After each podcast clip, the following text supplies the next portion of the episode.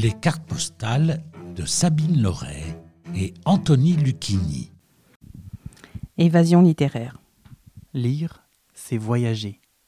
Voyager, c'est lire. Victor Hugo. Évasion littéraire vous propose de voyager grâce au livre. Aujourd'hui, nous partons pour Londres avec le roman d'Émeric Janier, Funeste Albion.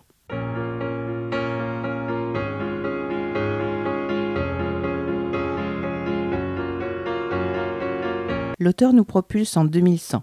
Le Royaume-Uni, emporté par les vents mauvais de l'histoire, n'existe plus. Il a été remplacé par la Grande République britannique, un régime pyramidal placé sous l'égide d'un protecteur. Ce dernier exerce le pouvoir d'une main de fer, menaçant quiconque ose se dresser contre lui.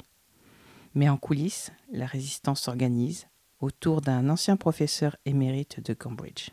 Parviendra-t-elle à renverser le nouvel ordre établi et à raviver les feux de la démocratie? Emery Janet s'initie son second roman et réussit à nous emporter dans un jeu de dupes magistral. Découvrons un extrait. Par chance, le jour où Porter devait agir, Londres, la lugubre, était plongée dans un brouillard à couper au couteau. On aurait dit que la ville tout entière avait été placée sous l'éteignoir, coupée de toute source de chaleur et de lumière la cité paraissait avoir été aspirée par un gigantesque trou noir dont rien ne pouvait s'échapper. Avec ses plus de 140 hectares, Hyde Park, le plus grand espace vert du centre de la capitale, représentait une zone bien trop vaste à couvrir seul. C'eût été, même pour la meilleure des volontés, une mission impossible. Le résistant avait donc entrepris de suivre sa cible dès qu'elle poserait le pied hors de chez elle.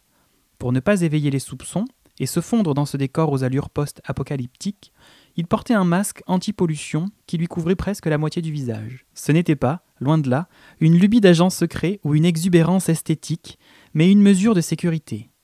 Partant de smog, les rares personnes à s'aventurer à l'extérieur, pour des motifs plus ou moins avouables, cherchaient toutes à se protéger d'éventuelles émanations toxiques.